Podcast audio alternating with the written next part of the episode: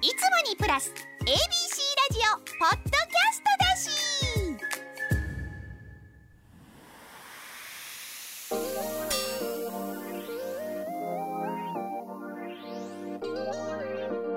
カンニング竹山の大阪出張。この番組はお笑い芸人カンニング竹山が大阪の小さな ABC ラジオのスタジオで自分を語るそれ以上でもそれ以下でもないポッドキャスト番組ですカンニング竹山の大阪出張カンニング竹山ですそして聞き役はこの方です ABC ラジオ制作のゆろめです。よろしくお願いします。井上さんよろしくお願いいたしますお願いします。えー収録的には、えー明けましておめでとうございますなんですねまあ、年末はあの特番ありがとうございました、えー楽しく聞かせていただきました。ありがとうございました。うんなんかあのーあれですね。なんか ガチャガチャといろんなことが年末年始にいろいろ起こりまして、まあ僕は直接はまあ関係はないんですけど、えーちょっとね、あの番組の方とかもいろいろね、ガチャガチャとなってるみたいですけどね。うん、なんか、世の中が、えー変わってきたなというか、うんいや世の中の倫理とか、うん、そういうものがいろいろ変わってきたなってありますね。それはあの特別人間が変わったということじゃなくて、うん、メディアの仕組みっていうのもあるでしょうね。えーいろんなものができてきた、まあ、もしかしたらスマホの登場とかインターネットの登場とかあると思うんですけどそれと同時に我々人間社会のというか現代社会の人間のルールというのもいろいろこう変わってきたんだなというのはありますね。今日偶然あの朝東京の方の生放送出てて同じようなテーマで話したんですけど、えー、例えば何、えーセクハラパワハラ、えーモラハラ。とかそういう問題ね。うん特に我々で言うと、うん、何？うんパワハラ？になるの？あの上下関係とか縦社会とか。うんそれをこうみんな話したんですけど。いつの間にかここ10年？10年もなんない？56年ぐらいの間にこちらも私竹山もですね。うーんなんかこう気を使いながら生きてるなっていうのはすごくありますよね。うん、やっぱりなこういう言い方すると何かやっぱダメなんだろうなとか、うん、まあ最近後輩とあんまつるむっていうのはなくなってきてますけどつるむってあのねもう年も近いヒゲ男爵の樋口くんとか、うん、その辺ぐらいしかもうつるんでないんだけど。昔はやっぱり大勢の若手ねあのみんなお金ないもので、えーみんな引き連れてみんなで飯行ったりとか。うん、なんかお山の大将ぶりみたいな勝手にやってましたけどその時とかはねやっぱりまあ10年ぐらい前とか10年以上前かな。うんあれせえこれせえみたいな。はい。えー感じで偉そうにね言ってましたけど、うん、ちょっとバイトで来れないですよ。休めバイトなんかとか言いながら飲み行くぞみたいな感じでやってましたけどいつの間にかやっぱそういうのはこう、うん、周りからこう、うん染みついてきたのがね。あんまりやらなくなってるというか。で思ったことがあってもあんまり言わなくなってるっていうことはちょっとありますよね。うん、まあ仕事のことしかり、まあ仕事じゃないことしかりとか生活態度しかりとか今のこの礼儀的な態度しかりとか、うんそういうのも前だったら多分直接的にお前さちょっと座れお前みたいなこととか何なんだお前それよみたいな。ことで言ってたことが、うん、本当は自分は言いたい自分がいるんだけどあえてそれを言わなくしているという自分がいますね。この世の中の状況でね。それはねなんで言わないかっていうとうんまあ言うか言わないかってこれ難しい問題なんですよ。でも怒っちゃうと向こうも気分悪いだろうなっていうのと、えーあとこっちもそんな怒りたくないなっていうのが、えーあります、えーでも本音の本音言うとそれでこいつに問題にされたら嫌だなっていうそこのビビりがあるというか、はい人に対してこうビビりながらこう生きていく時代みたいにはちょっと俺なっちまったなっていうかそれを常にどっか毎回そのことを考えてるんじゃないけど日々生きてるとそれを根底のベースでずーっと薄く考えてますよね。でイコールそれが何かっていうと俺嘘つきながら生きてんじゃねえなかろうかっていうのはちょっと思ったりするんですよね。じゃあじゃあ嘘じゃないものは何かあったらうるせえこの野郎っていうのが本音だってなったりするんだけどでもそれはダメな世の中になってきてるから自分を押し殺し押し殺し 自分の うんなんかこう言いたいことやりたいこと欲望押し殺し気を使いながら生きてるなっていうふうにちょっと思いますね。それがあのおじさん世代が一番同じ僕と悩み抱えてる人もいるのかなと思ったら若い頃は若い頃で上の世代に俺たちはものすごくこう押し殺されてきたわけですよ。首根っこ掴まれて。もう厳しい厳しい状態で過ごしたわけですね。この間大吉さんとも大吉さんが TBS でポッドキャストやっててそれ行った時も花丸大吉と大吉ね。同期だから話して福岡で、えー僕らが食らってた、えー食らって 食らってたって言い方おかしいけど、えー大阪で言うと呼び方手店ね。東京で言うとネタ店ね、うん放送作家さんとか事務所の偉い人とかいて必ず、えーライブとか出る前とか月に1回2回3回あるとこもあるかなそこでネタをやるんですよまあオーディションじゃないけどなんていうかなダメ出し会というかそういうのをやるんだけど俺らがこの世界入った時1819の時に福岡のうんネタ見せっていうか福岡の事務所でね当時の事務所のネタ見せとかは本当に灰皿飛んできてたんですよ。でそれを僕辞めてそこの事務所で東京行って東京の大手に入った時も灰皿飛んできてたんですよ。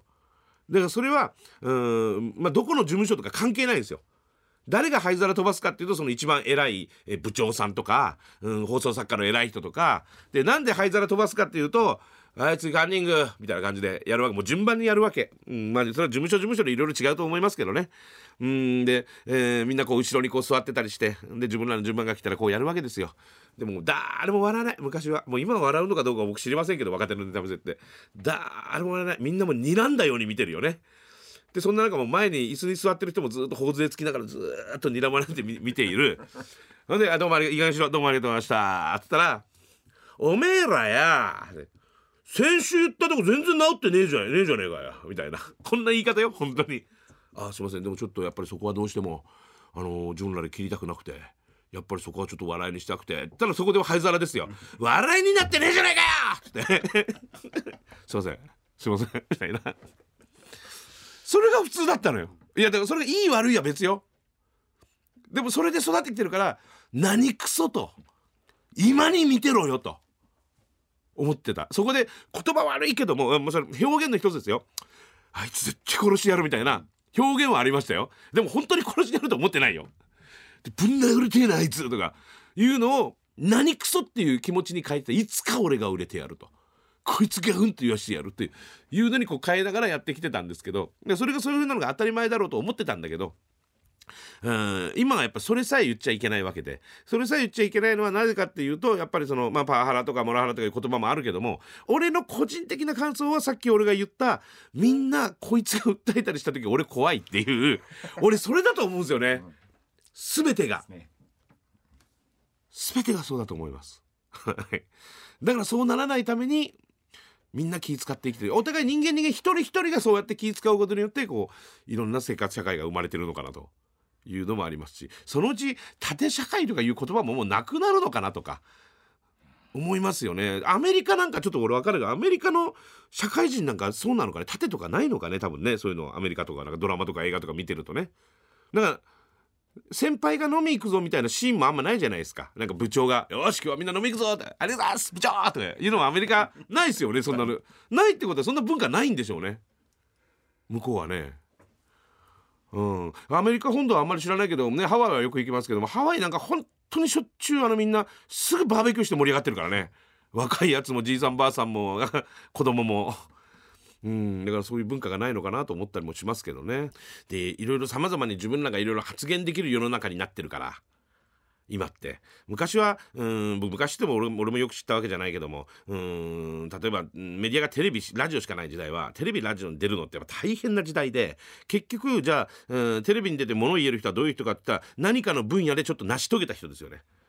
うん、お笑いだろうがアートだろうが役者だろうが歌手だろうが、えーそこで一応、まあ、結果というものを出した人たちが一応みんな集まって寄せ集めになって一つのテレビ画面一つのラジオ番組に出てそれで各々のの意見を言うで、うん、と視聴者やリスナーの人たちは、えーまあ、お茶の間と言われるところでラジオを聞いたりテレビ見たりしてそれに対して画面上とかラジオに向かって文句を言ってたと思うのよ。こいつバカだから何も分かってないよこいつとか。全然違うよこいつって。でたまにそれでエキサイトした人は、えーラジオ局やテレビ局に電話をするということになったわけよ。で電話をするのもまあこれは俺見たことないですよ。俺の先輩の先輩ぐらいの時代ね。だから俺また聞きですけど、うん、そうするともう電話わざと出なかったりとか。結局声がなかなか届かない時代だったということなんですよね。でも今はやっぱインターネットというものの出現で SNS というものの出現で動画というものの出現でえー全員もう誰でも誰でもその機会だけちょっと触れれば特にスマホの登場なんかによって、えー自分の意見がさまざまに言えると。何も勉強もしてない何もそこのこと下調べもしてないもう一個や何も取材もしてない人も自分の意見も言える。人からもらったことで自分の意見言うでしょ？だからそれが世の中に発信できるからそしたらその人がどういう状態で自分の意見を言っているのかその人は普段どういう感じの人なのか、うん、何をしてる人なのか人間的にどういう人なのかって分からないままその人が発した言葉だけが世の中に垂れ流れるわけよね。SNS ネット上で。でそうするとそれが善になったり悪になったりして結局局何も本心がないままというかそこに太い芯がないまま世の中右往左往みんなするということになると思うんですよ。だから今回いろんなねこう先輩のこととかいろいろ世の中騒がしてることありますけど僕はあえて今回こう思ったの語らないというね方法を選ぼうと。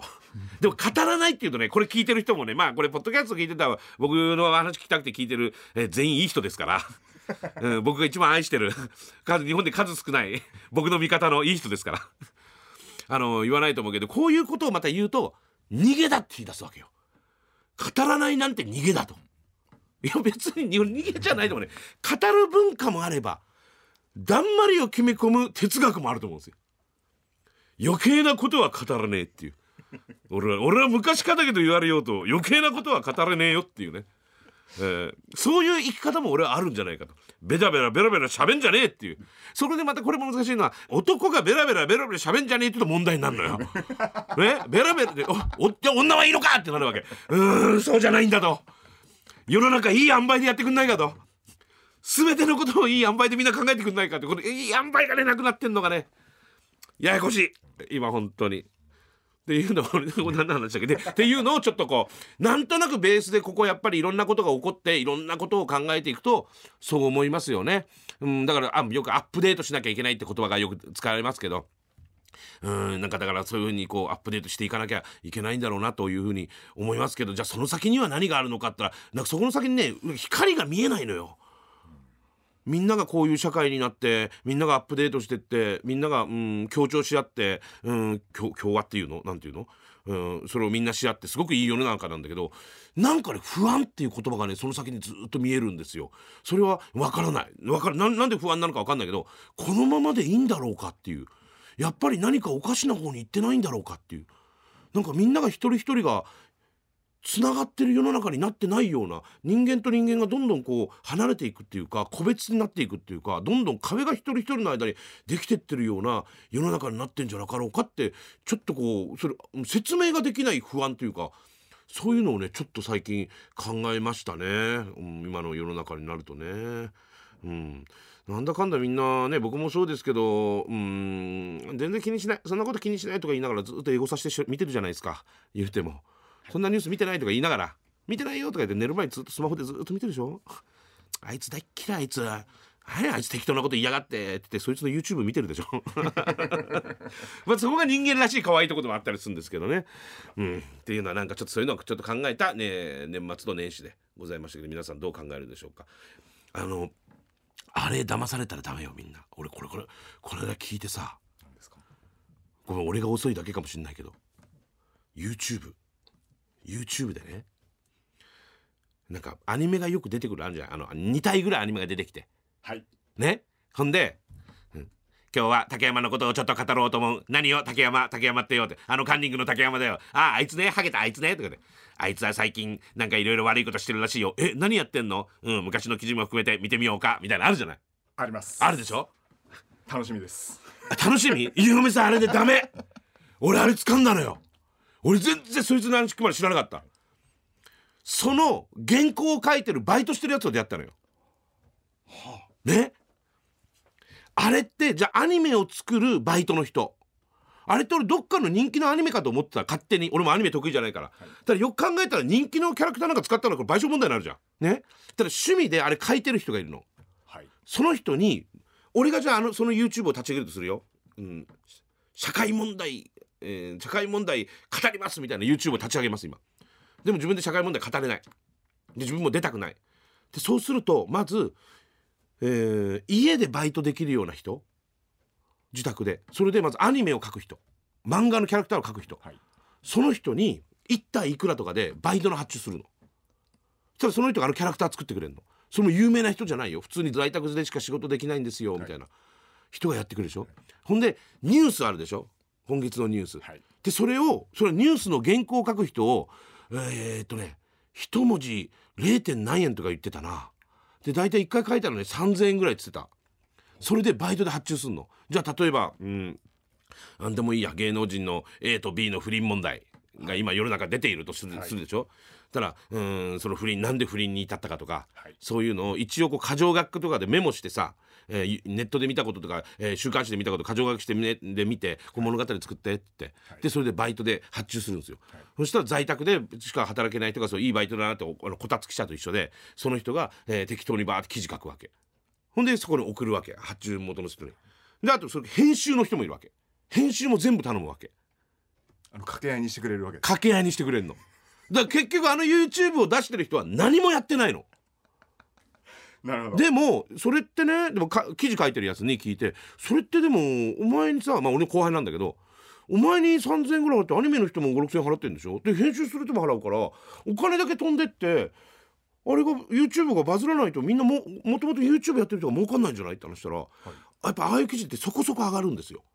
はだからそれ何本も出すからある程度利益は埋めるみたいですよ意味意味分かってます皆さん今。はいはいはい。分かる？だからその YouTube を出してる人は何もやってないの。何も考えてないし何も作ってないの、はい。発注発注発注でそれを集めてガッチャンコしてで自分でアップロードしてるだけ。アップロードは自分でやるんじゃない？はい。でそれで今日は竹山のこれについて語ろうみたいな、はい。あれができていると。でそれ以外もあんのよ。それ以外俺俺あったもらったのはねいい話あるでしょ。一杯のかけそばみたいないい話、はいちょっと私の若い時の話を聞いてください。はい。私は母子家庭で育ってとか、はい。面白いやつです。面白いやつでしょ？でちょっと涙するような。お母さんがその時言ってくれた一言で私は生まれ変わったんですみたいな。そのバイトも後輩したことあるのよ。そしたらもともとのちょっといい話のベースがあるんだって。これは誰かしらが書いたのか語ったのか分かんないもっと一杯のかけそばみたいなベースの話があるんだって、うんはいそういうのがあると、はいそれをまんま資料として渡されるんだって。はでこれあのもともと全く似てていいですからちょっとだけアレンジしたやつを書いてくださいって言われて、ほんで設定とか一緒のまま書くんだって。ちょっとアレンジして。主人公が母子家庭を父子家庭にしたりとかうん蕎麦屋をラーメン屋にしたりとか、もうそれくらいのことなんだって。ほんで渡すと原稿料で3,000円ぐらいもらえる。はい。でしばらく経つとまた寄せ集めで一つのいい話になってると。YouTube で。はでもそれってさって聞いたの俺バイトしてるやつに。それってでも YouTube 上がった時にあの話のパクリじゃねえかよとか一緒じゃねえかよって苦情が来たりしないの？って言ったら「いやコメント欄読むけど全然来ないですよね」って「感動した」とか「よかった」とかが来るんですよって「じゃあそんなバレないもんなの?」って言ったら「いやそんなにバレないですね」って言ってて。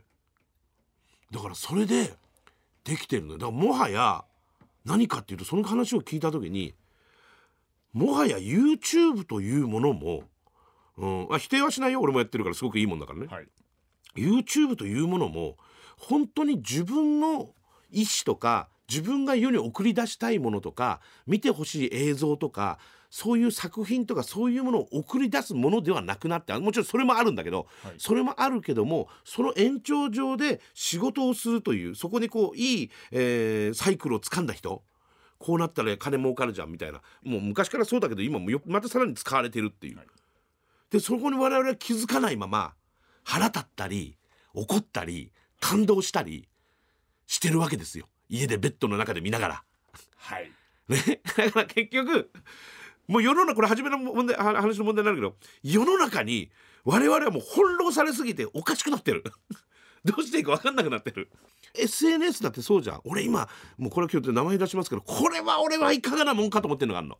は今それこそ、うん、松本さんのことがいろいろ話題でしょ、はい。そしたらね「ハッシュタグ松本人志」って名前あるでしょ？ね？じゃあ竹山見てんのかってすみませんちょっと見てんだけど「ハッシュタグ松本人志」を全然関係ないなんか自分らの商品売るとかなんかあれなんだろうねインターネット上でなんか売るとか、うん、くじとかなんかかな。松本さん全然関係ないのよ。なのにその写真と記事となんかそのその記事のハッシュタグと一番最後に「ハッシュタグ松本人志」って書いてあるわけ。もう品がなくさなさすぎない？これは何かっていうと世の中の人が松本さんの松本人志という名前を今いっぱい見てる人がいるからハッシュタグつければ松本さんのことがこも関係ないけどそこにそこに行くからえ餌ですよね釣ってるわけですよねいやこれはね品がないですよ。そうですね。そう。と思いましたよ。でそういうふうなことになってきてるってのありますよね。昔インスタができた時にそこでハッシュタグって教えてもらって俺も全然関係ない時にあのハッシュタグで笑かそうみたいななんかちょっとあったりしたじゃないですか,、はい。だから全然関係ない俺の記事とかにハッシュタグなんとかハッシュタグなんていっぱいつけて必ず最後ハッシュタグソープランドって入れてたんですよ、はい。うん、そしたらちょっとかみさんから怒られまして。同じことで品がない面白くもないし、何なの？って言われて。でもそれで検索する人が多いってことですからね。多いんですよ。だからそれはシステムだからいいんだけどそういうシステムだから。ただ人間として品がないというか。まあ伊集院先生の話じゃないけど大人の流儀がねえっていう。そこはねちょっと変な世の中だなとは思いますよね、うん、ちょっと考えましたけどねそういうのをね。カンニング竹山の大阪出張。今回はここまで。次回もお楽しみに。